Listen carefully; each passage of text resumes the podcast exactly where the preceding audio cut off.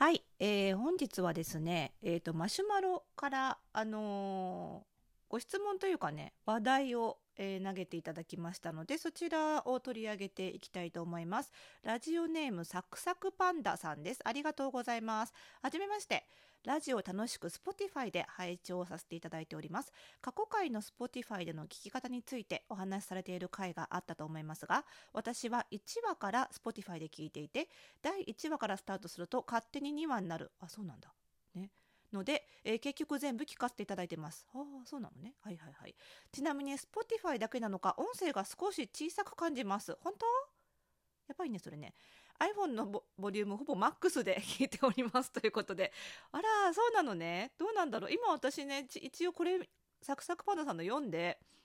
自分の iPhone で試してみたんだけどそんなちっちゃくなかったかなって気がするんだけどどうなんだろう。ちょっと他にも Spotify 聞いてる方いたら教えてくださいね。はいそして本題ですということで、えーメッセージ続いてますね。本題です。私も4歳男児の子育て中です。25歳シングルマザーでファッションも好きです。服飾学生時代より古着ミックスがとても好きで今でも幸い就職先が自由度の高い会社のため好きなファッションができています。なので久野さんが前お話しされていた古着とはどのエリアでお買い物などされているのでしょうかとても気になります。私もヴィンテージの柄や色使いがとても好きで自分でもしっくりきていると現在は感じています。なのでぜひ行きつけのお店などが言えないなどございましたら エリアなどでも教えていただければと思います。ということでありがとうございます。それでは今日はこの話題をお話ししていきたいと思います、えーちょっと私の昔語りも入る、えー私の個人的にどこで買っているか話です。それではスタートです。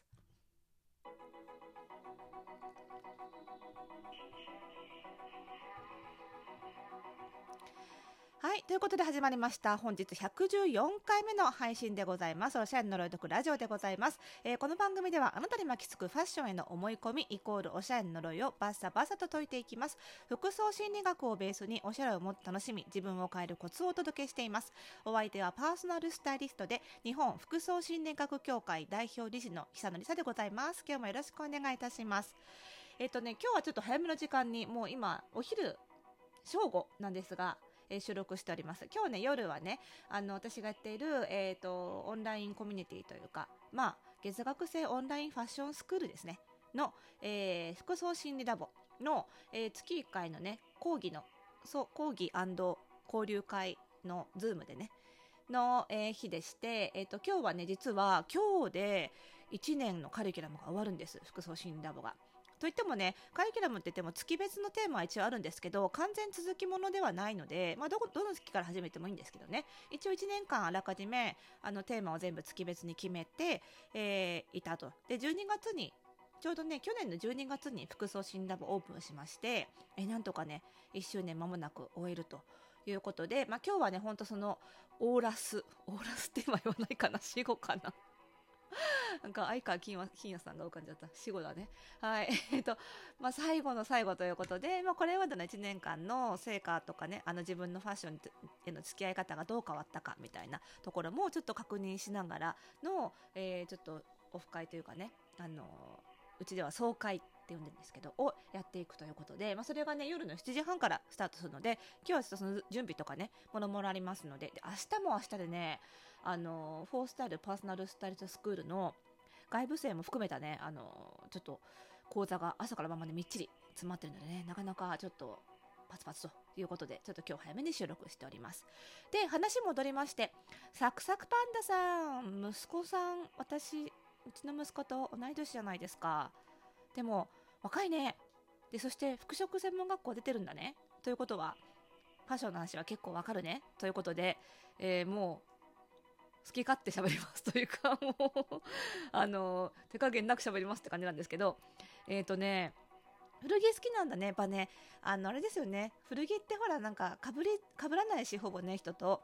あの一点物も多いからねいろいろくすがれくすぐられますよね。気持ちをね。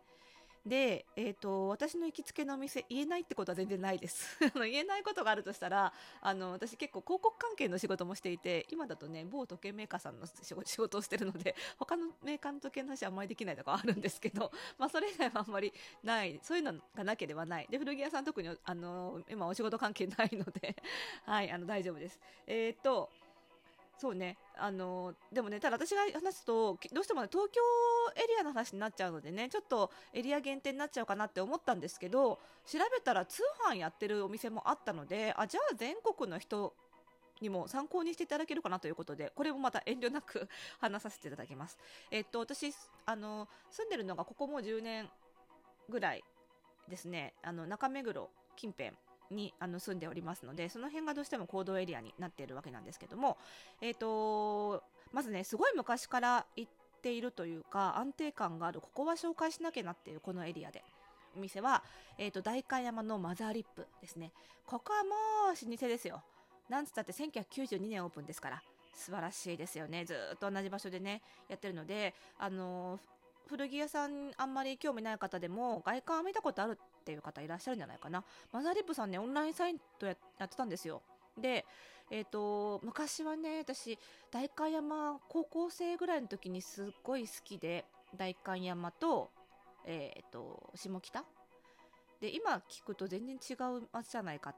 て感じに感じる方もいらっしゃると思うんですけど私高校時代バッチバチ70年代好きのレトロガールで。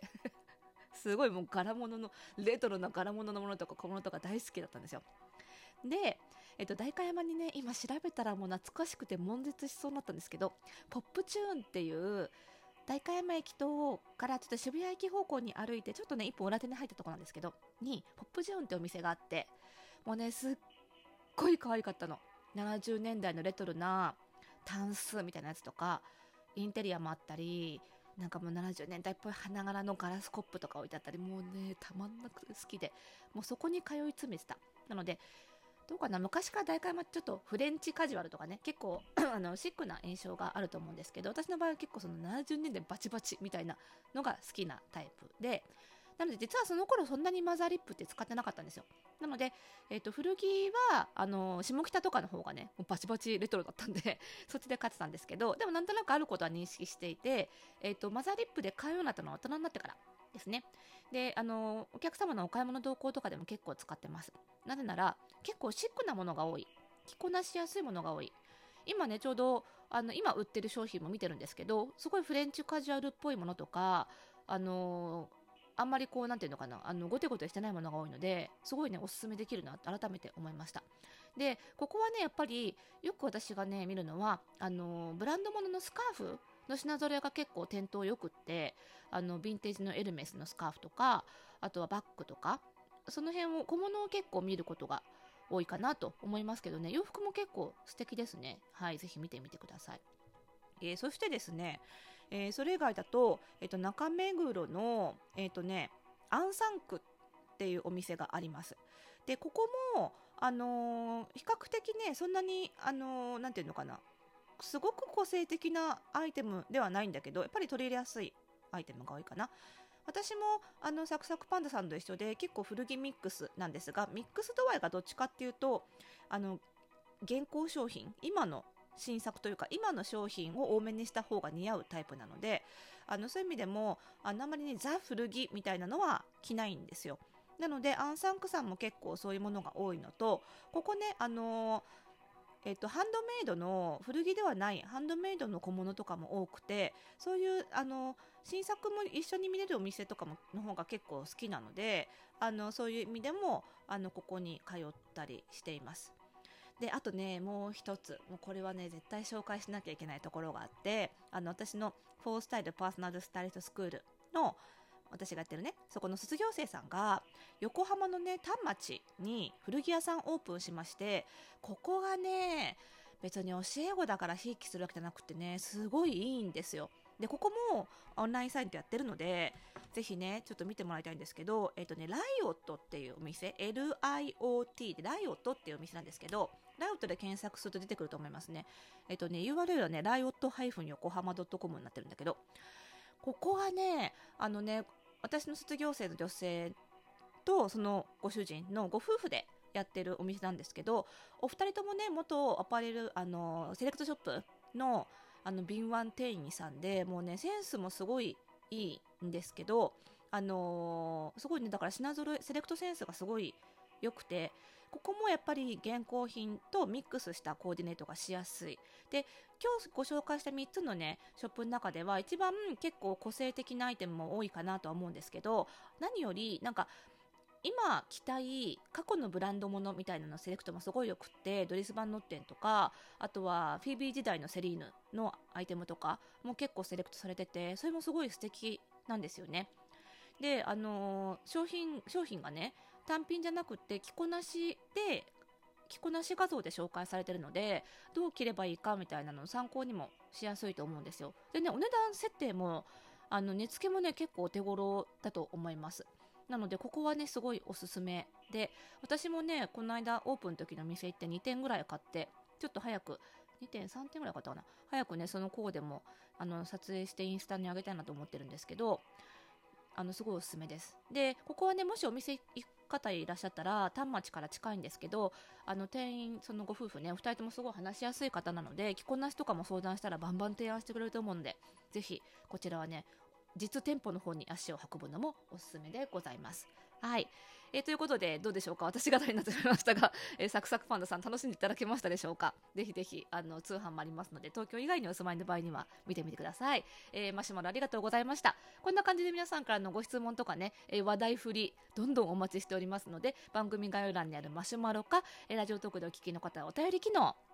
使って送ってください。昨日ね質問を取り上げさせていただいた香里さんから早速お返事もいただいているのでそのあたりは明日またご紹介していきたいと思います。それではまた明日の配信でお会いしましょう。おやすみなさい。